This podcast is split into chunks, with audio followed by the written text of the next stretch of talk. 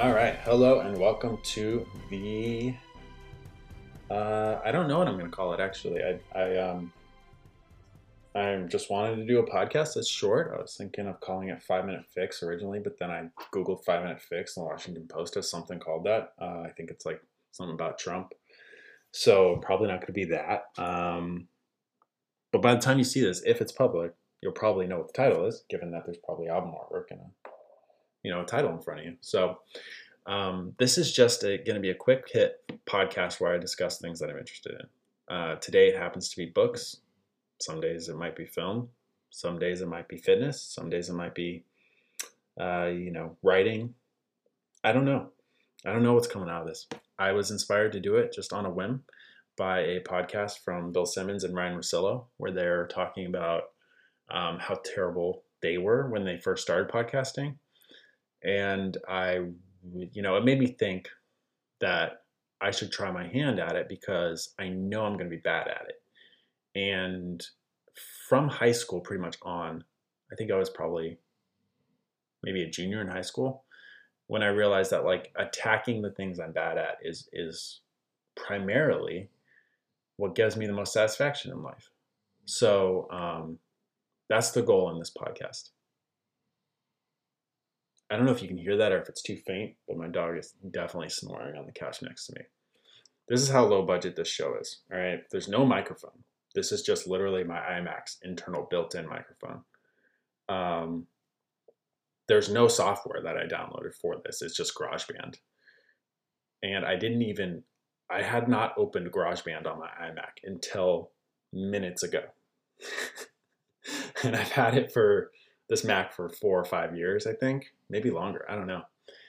So this is going to be the lowest budget podcast ever.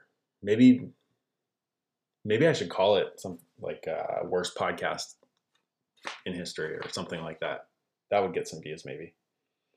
Um, but the only thing basically I know how to do in GarageBand after playing around with it for a total of like what, I don't know, five minutes, um, is to like snip things off and like put clips together. So if you hear a pause and then like the background noise goes out and then I resume talking somewhere else, it's probably because that's what I did.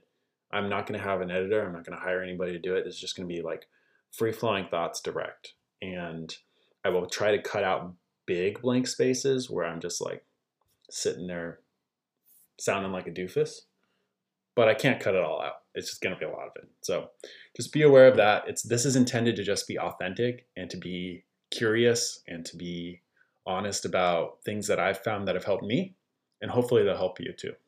So um, today I want to talk about two books, and then I want to briefly mention something that's really helped me in the arena of fitness. Um, first, we'll talk about the books. Um, Ramit Sethi, and I hope I'm saying that right. Ramit, Ramit, I don't know. Um, R A M I T is his name. Has written a book called I Will Teach You to Be Rich. And the title fits it. Um, let me just say that. He is literally telling you in no uncertain terms exactly how to be rich. Um, I highly recommend this book for everybody, especially young people. Um, I don't think someone who's over the age of like thirty-five would get a lot out of it, maybe even thirty. Um, but if you're, if you are in this age range, or if you know someone who's in the age range of probably like thirteen to twenty-eight, maybe. Um, highly recommend the book. Buy it for them. Give it to them. Buy them a Kindle copy. Buy whatever you need to buy that for them to to get them to read it. If you buy the audiobook, I don't know. Um, get it to them because the things that are talked about in this book are literally life-changing. And the reason I know that they are is because I had been someone who did not budget my entire life until I hit twenty-six. And uh, my wife and I, we combined our finances when we got married, and we didn't budget for a while. So we were all over the place. We had a ton of student debt, as everybody does nowadays.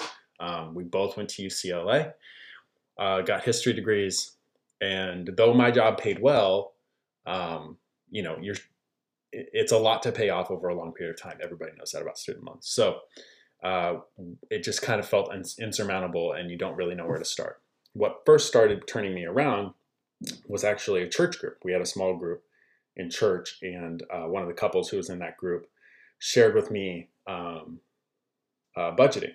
And I mean, we knew about budgeting, but like it, it was one of the lessons in the church group that like you need to have your marital finances in order.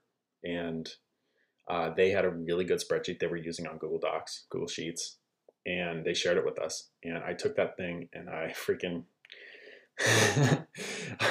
I adapted the hell out of it. I just took it and I started writing all sorts of weird formulas.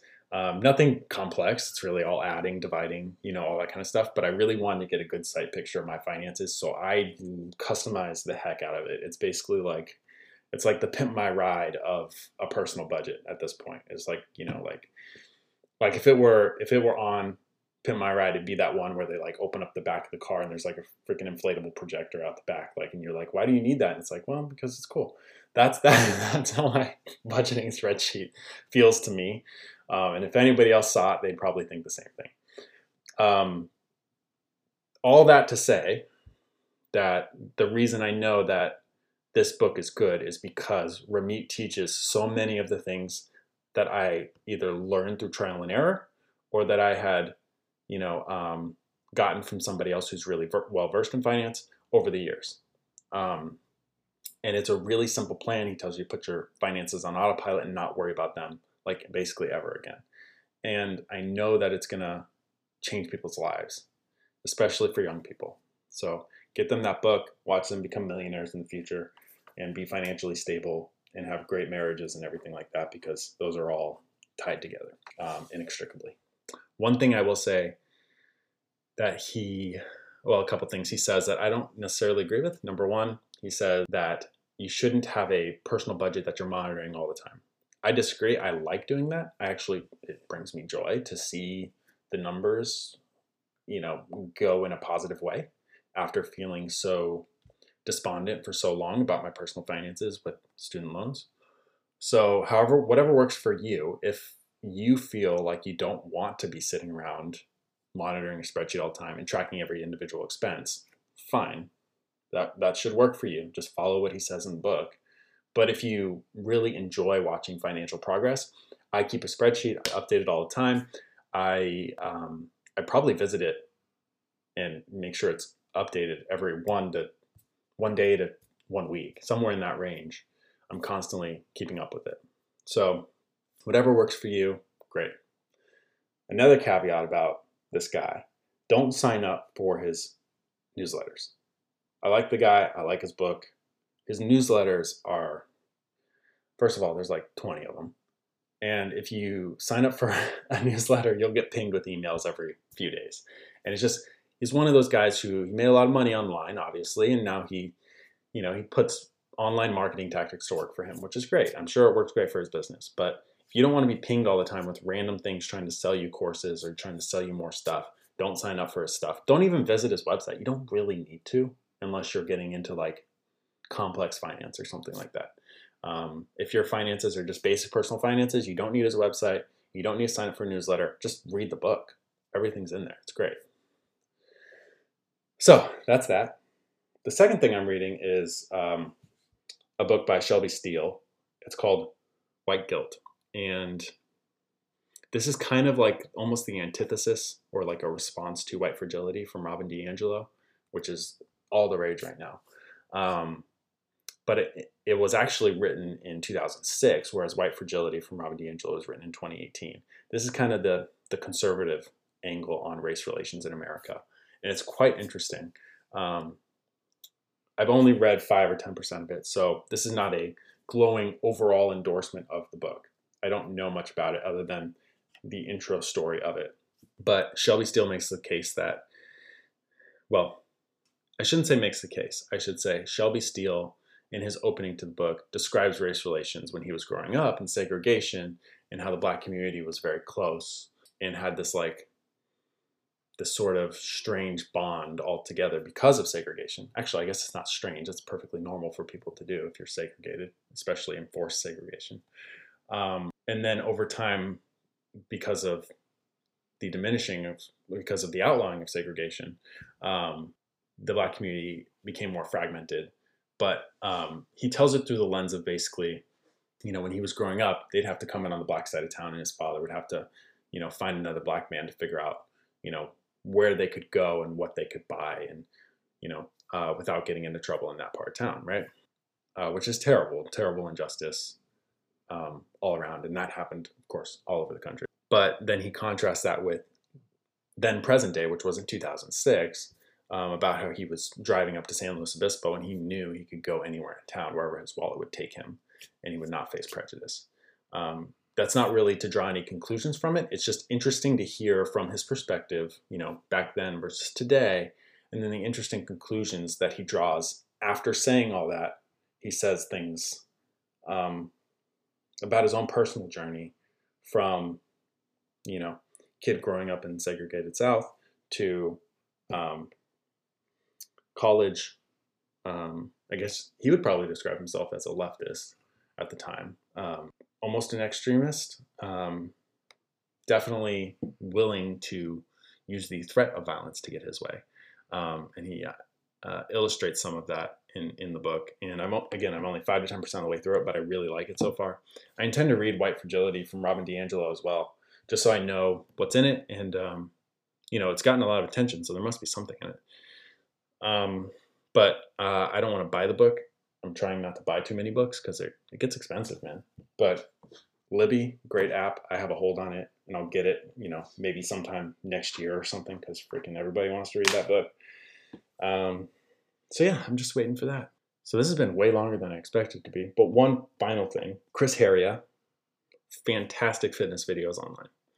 Um, I don't subscribe to his app. I didn't buy anything from him. I just went on YouTube, searched for like, you know, great dumbbell workout from home, and his name popped up. And ever since then, I've just been Googling Chris Heria and then whatever body part or whatever, you know, area of my body I want to work out for strength or for, um, or to lean me out. And this guy has the craziest, um, best workout videos online. Like, they're just super straightforward. What I do is I grab a blank piece of paper, I fold it into four pieces, and I literally take, well, I fold it in half. So there's four panels basically. And then on one side, I'll write, you know, I'll go to one of Chris's videos that I, that I think will resonate with me. And I literally go one, and I write down his first exercise and how many reps. And I go two, and I write down second exercise, how many reps. Sometimes I find that one of the exercises in his videos isn't exactly what I'm looking for, or I know of a, a better exercise that could work, something that is a real problem area for me. So I'll substitute some exercises in and out. Sometimes I'll change the rep count. Sometimes I'll change the set count. Sometimes I'll do uh, like three sets of his workout on his YouTube video, and then I'll find another one of his ab workout videos and do that as a as an additional add-on to it, so to get a little bit more out of it for the for the core work. But great stuff, like truly great stuff on there. And uh, his his physique is just inspiring. Like, when you look at the guy, you're like, man, that's freaking how I want to look. And uh, highly, highly, highly recommend it. So this has been probably longer than five minutes. I don't know how many seconds it's even been.